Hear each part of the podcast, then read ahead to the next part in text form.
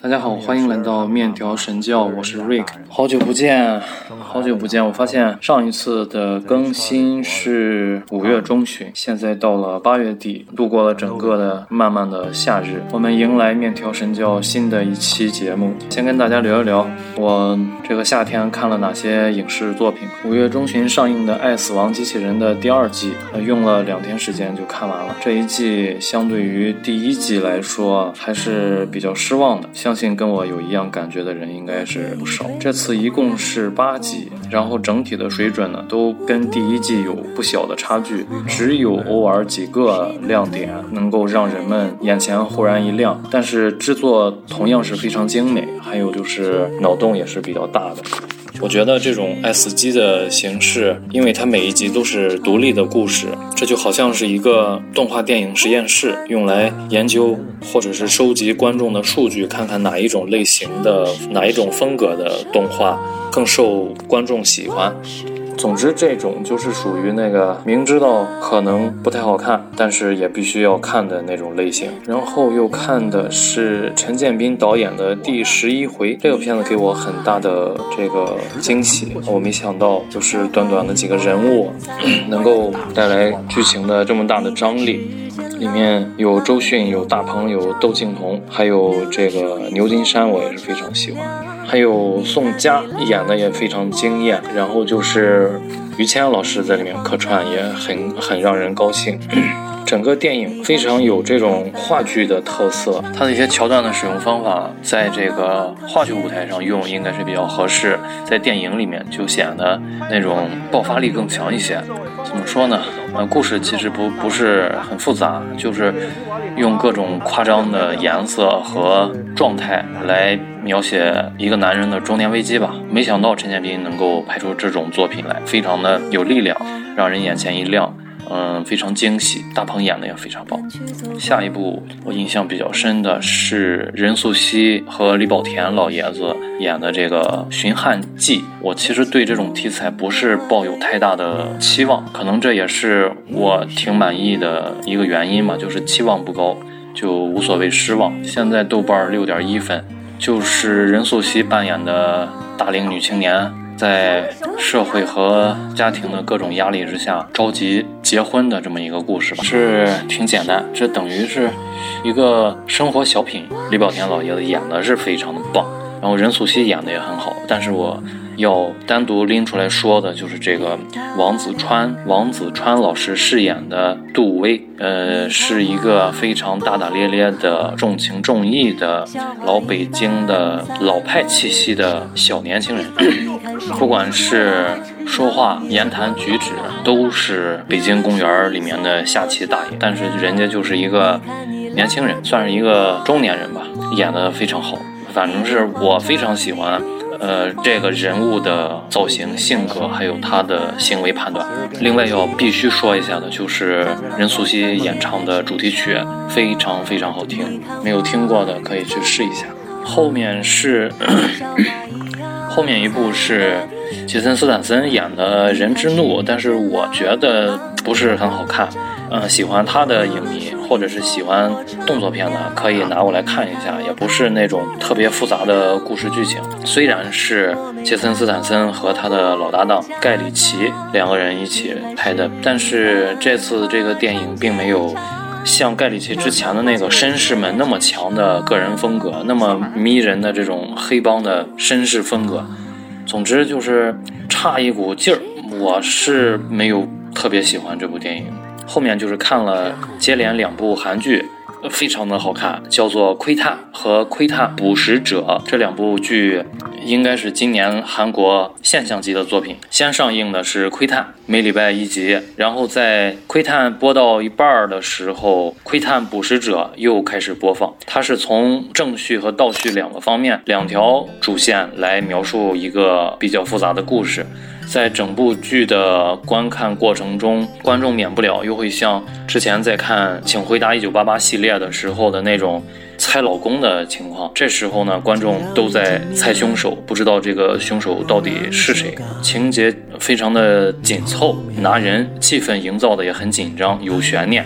现在韩国电影拍这种片子，犯罪题材的惊悚片，真的是游刃有余，而且细节处理得非常好。他凡是能够给观众留意到的细节，后面一定都会给他圆回来。强烈推荐，今年如果喜欢悬疑惊悚类的犯罪剧集的话，这这部剧必看，太棒了。后面就是突然在网络上公映的《老友记》的重聚特辑。这部电影怎么说呢？粉丝必看。如果不是《老友记》的粉丝，那么我相信他看到这部电影的时候，他不会像粉丝一样激动。这部剧难就难在，在粉丝本身就会对《老友记》重聚的电影会抱有超高的期待。但是这部电影应该是一个访谈嘛，所以说大家没有那么多的失望，你都会很满意，因为这这六个人就好像我们的好久不见的老朋友一样，我们只想看到他们，跟他们打声招呼，问问他们的近况。当然，这部电影也是搜集和制造了非常多的催人泪下的场面，粉丝必看，喜欢英语的也可以看，喜欢 Rachel 的也可以看，喜欢 Chandler 的也可以看。再下一步是看。了《电锯惊魂》的漩涡，《电锯惊魂九：漩涡》。《电锯惊魂》说是系列的重启之作，其实到八就已经有点牵强了，就跟这个《速度与激情》一样，这种一集连一集的这种电影，实在是。对导演和观众来说都太难了。对导演来说呢，就是他前面非常精彩、非常吸睛，后面才会来拍续集。但是如何才能一步一步不停地超越经典，这就是这个导演的难处。但是对观众来说呢，同样也非常难。你喜欢这个主题，喜欢这帮人物，你落下一集不看，万一他的隔一部的第三部特别精彩，你如果不看前面的剧情，你后面的又跟不上。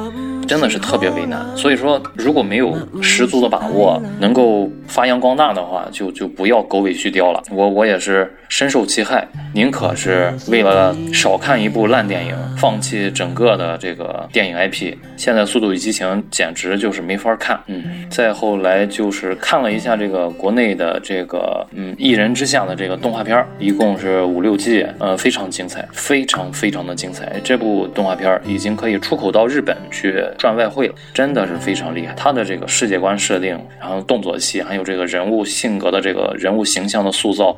简直就是上乘水准，真的是上乘水准，而且这是一一部这个动画连续，这个这还不是单独一集的动画电影，所以说它的这个资金投入啊，还有这个人力啊，都不像电影那么丰沛，这对他们来说真的是很难。故事讲的也是漂亮，虽然是有点俗套吧，但是你不能拿它跟火影和海贼比，你只能拿它跟我们中国自身的动画水平来比。我觉得这个故事，包括画面，还有刚才说的这些动作、场景设计，都已经非常优秀了。现在都得是九点几分吧，八点八到九点几分之间，让人看了之后就一口气不停看个不停，一直把它看完。再后来在家里看了一部《叛逆者》，朱一龙、童瑶演的。这个童瑶啊，长得真的是跟章子怡一模一样，好几次看见她我都跳戏了。嗯，电视剧呢，非常一般，嗯，非常主线。不明确，人物感情描写的也不是很嗯扎实，就是想要靠这个流量来带动一系列的这种谍战片的热度，就是还是挺难的。这种片子的根据还是根本还是要看剧本，其次是演员的表演。这种片子以后就跟潜伏好好学一学就好了。然后看了一个超能少年的美剧，一共五季，我大概看了三季，第三季好像没看完呢。评分是越来越低，前两季非常精彩，一开始就是看不下去，但是后面。代入感来了之后，就会非常的享受。讲了一帮少年犯被罚社区服务，偶然呢，这个少年犯遭遇了一场风暴，然后就获得了各种各样乱七八糟的超能力。他们没有用来拯救地球、拯救世界，因为他们自己的生活都还没搞明白，所以就变成了一帮人在为了自己的生活用各种超能力在里面冒险，都希望让自己的生活过得更好一点。大概就是这么个意思。然后这个。导演想让它更加深刻一点，更加悬疑一点，精彩一点，但是我觉得没必要。它就好像是乱七八糟的风格掺掺到一起，就是有这个喜剧，有奇幻、科幻，还有一些呃感情戏都都掺杂在里面，就是节奏也跟别的电视剧、电影也不太一样。但是你适应了这个节奏之后，你发现这个节奏还还挺迷人的，这种味道还还不错。这个前两季，呃，非常推荐给大家，看看有没有跟我一样喜欢的啊。后面我就看了《黑寡妇》，这这是今年必看的漫威的电影，是在线下和线上同时公映。好像因为这个事儿，现在这个斯嘉丽·约翰逊告了迪士尼，嗯，不知道后续怎么样。这部电影我认为是非常的精彩，虽然大家褒贬不一吧。我看的时候是非常的享受，毕竟是有寡姐，而且寡姐作为这个复联四之后牺牲的人，能在大荧幕上看见她，我我真的是非常的开心。嗯，这部电影女导演，这部电影的导演原来是准备用华裔的，就是奥斯卡最佳女导演赵婷来导，结结果因为是。他要去指导《永恒族》，所以这部电影就改成了这个凯特·绍特兰女主人公、女导演。然后呢，这个主人公还是现在全世界范围之内闻名遐迩的独立女性，所以这部电影带有浓重的女权主义色彩。怎么说呢？这部电影应该不会侵犯到这些大男子主义的人。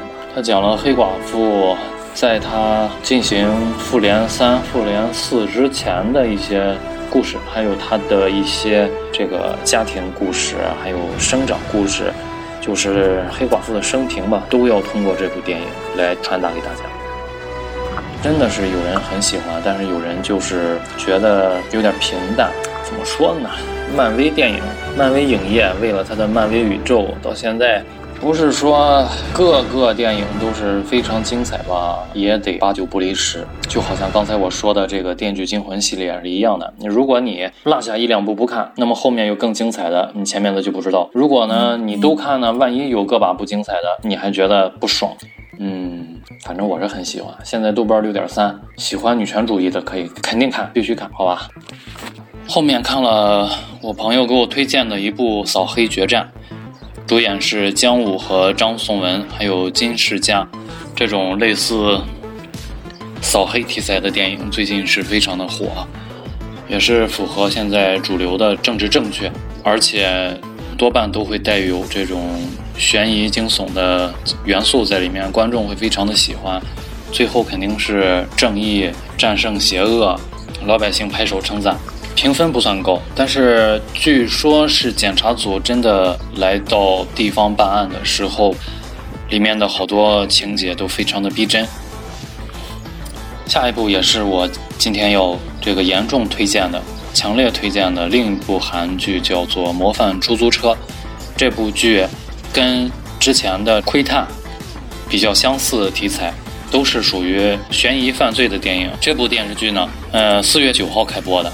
它比《窥探》要早，为什么这部剧看的晚呢？是因为它到了后面没有汉化组进行汉化，因为当中的某些演员有政治不正确的言论，嗯，所以就耽搁了很长时间。后来看完，它剧情的这个反转，还有一些细节的把控，嗯，跟《窥探者》不太像，而且这部剧加入了不少喜剧成分。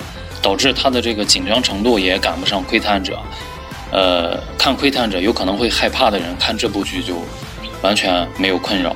讲述的是一个出租汽车公司行侠仗义，帮助顾客复仇，嗯，一边帮助这个顾客用尽办法、绞尽脑汁的来复仇，一边还要掩护自己的身份，有的时候还要打入敌人内部。当然，剧情也是非常的棒，就是该轻松的轻松。该这个紧张的紧张，节奏相对来说没有那么快。每集是一个故事，到了最后呢，会有一根主线把这个从头至尾的一个主线故事再给连接起来。我是挺喜欢这部剧的，嗯，一个是窥探，一个是模范出租车，今年必须要收看的两部韩剧。下一部看了演过这个星爵的这个克里斯帕拉特。演的《明日之战》讲述的是科幻的呃剧情，未来的人类穿越到了现在，跟现在的人类说，如果我们不帮助未来的人类，那么未来就人类灭绝，然后就开始训练民民兵，时空穿越去打一些外星人之类的，就就大概这么个意思吧。嗯，我觉得一般，因为现在的观众的口味已经让编剧和导演给口味养得非常刁。平时看起来挺优秀，但是放在今年、去年、今年来看，就有点吃不下去。然后就是今年大热的《洛基》。在去年年底的时候，迪士尼就宣布了好多电影电视剧的这个发表计划。这个我之前也说过啊。然后今年呢，基本上就是一部电视剧接着一部电视剧，一部接着一部，都是一些漫威宇宙的衍生电视剧。之前讲的那个《旺达与幻视》呢，是他们的开头炮。现在的《洛基》就是主力军打过来了。这次的《洛基》讲的是他在。复仇者联盟一里面被抓起来的时候，正好赶上复联四的这个英雄团队回到过去去拿回这个空间宝石，结果这个宝石在机缘巧合之下让洛基拿到了。洛基发动了宝石的能量，然后跑到了一个类似于蒙古国之类的一种一个一个地方，结果莫名其妙的让一队突然出现的人马给他当做罪犯押走了。然后故事就开始了，我们的洛基就被押到了传说中的时间管理局。这部剧讲述的就是洛基在时间管理局里面发生的一些故事，包的包括到最后成功的开启了漫威下一阶段的多元宇宙为主题的电影系列。这部剧非常的精彩，而且各种剧情走向我是没有猜到。呃，我也看了好多，每一集播完之后都会有人过来这个做单集的。影评分析，脑洞都非常的开，但是一开始是都没有料到后面会这样结局。到了后期，嗯，大家基本上就都猜到了，而且为之振奋。我我不想剧透太多，就是如果对漫威感兴趣的，呃，希望看到下一阶段漫威影院电影的，那么今年的漫威的电视剧就必须要看，如果不看，下一部可能就要回来补课。后面又看了几个不太好看的，比如说《王牌保镖二》，比如说小蜘蛛侠演的那个《混沌行走》，都远远低于期望。然后看了一部非常精彩的日剧，叫做《全裸导演》第二季。如果说刚才推荐的两部韩剧是今年必看的，那么日剧呢就必须要选到这一部《全裸导演》。山田孝之真是心中的神，永远的神。没有其他人可以，没有其他的日本演员可以来比，真的是无敌了。我没想到可以把一个导演的故事讲得这么生动，这么吸引人，剧情不能说是跌宕起伏吧，也可以说是出人意料。特别是在第一季，眼看着这个主人公村西透导演，村西导演马上要叱咤日本的 A 片世界的时候，第二季马上就开始让他。走下坡路，看这一个冉冉升起的这一个 A V 界的新兴帝国怎么样一步步的坠坠落，包括这个众叛亲离，包括孤注一掷、绝望、绞尽脑汁，各种情况都遇到了，真的是非常的棒，非常的感人。而且这个电视剧它还有一点情色的噱头在里面，我觉得完全没必要。第二季。如果没有情色的噱头，仍然会是一部非常棒的电视剧。全裸导演第二季，今年的日剧必看。后面又看了《信使》《金刚川》，网飞出的李氏朝鲜的全智贤的个人电影叫《北方的阿信》，不好看，我觉得一般。一个韩国恐怖电影叫做《怪奇宅》。挺好看的，嗯，评分不高，因为大家知道这个恐怖片的这个评分可能都不是特别高，但这部六点八分，我觉得还是恐怖片里面还算是不错的，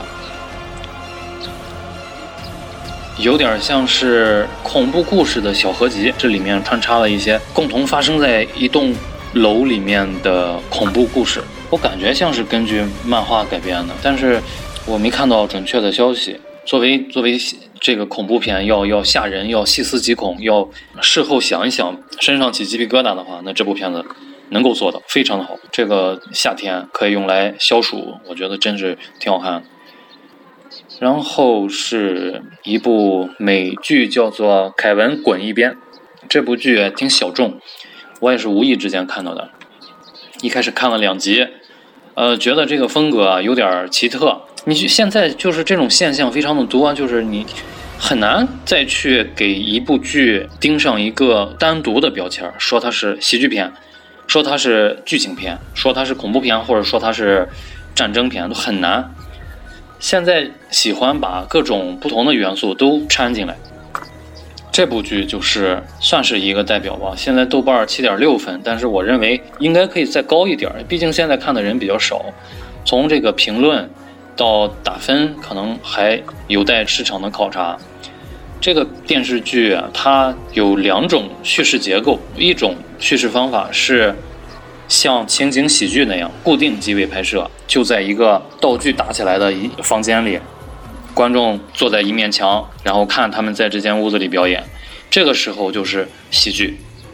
但是主人公一旦离开这个房间，镜头马上就换了色调，换成那种冷色调，特写就比较多了，肢体语言就相对来说少一点，来表达那种情绪压抑呀、心情不好、阴郁的那那种感觉。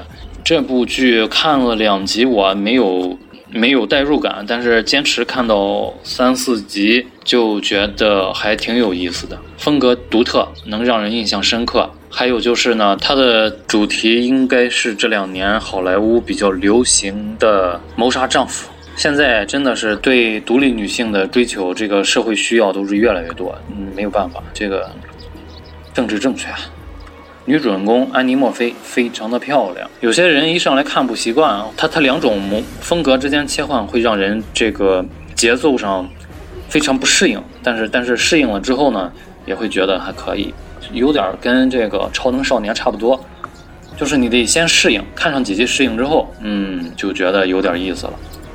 然后网飞的一部《血色天劫》，那这个《Blood Red Sky》，第一眼看上去是这个空难片儿。是犯罪片儿，然后再后面呢就变成了动作片儿，变成了恐怖片儿。就像刚才我说的，他又把好多种元素就给糅合到一起。你以为是犯罪片儿，结果是个恐怖片儿。这次导演把这个劫机事件和吸血鬼事件两个给融合到了一起。好了，就不用我再多说什么了，就是大家感兴趣的可以看一下。哎，我觉得这种风格我是第一次见，嗯，还挺长见识的。下一部是《X 特遣队》的全员集结，号称是今年这个最成功的爆米花电影，也是 DC 漫画宇宙系列的这个王牌。现在豆瓣是八点一，非常的棒。他们这部电影开始就是摆脱了这个华纳对 DC 的电影控制权，人家想拍什么拍什么，你别管。小丑女非常拿得出手，对吧？然后呢，那个大鲨鱼配音呢是史泰龙，你受得了吗？导演是《复联三四》的导演。他被这个漫威这边解除合同之后，就来 DC 了，非常有明显的个人风格，一种胡搞加上那种主线叙事还能够不散乱的这种风格，谁的戏份他都能够照顾得到。故事不是特别的精彩吧，只能说是中规中矩，但是他的导演功力非常棒，他就能把这么一个中规中矩的故事拍成一个非常优秀的爆米花电影，非常讨好观众，观众吃这一套。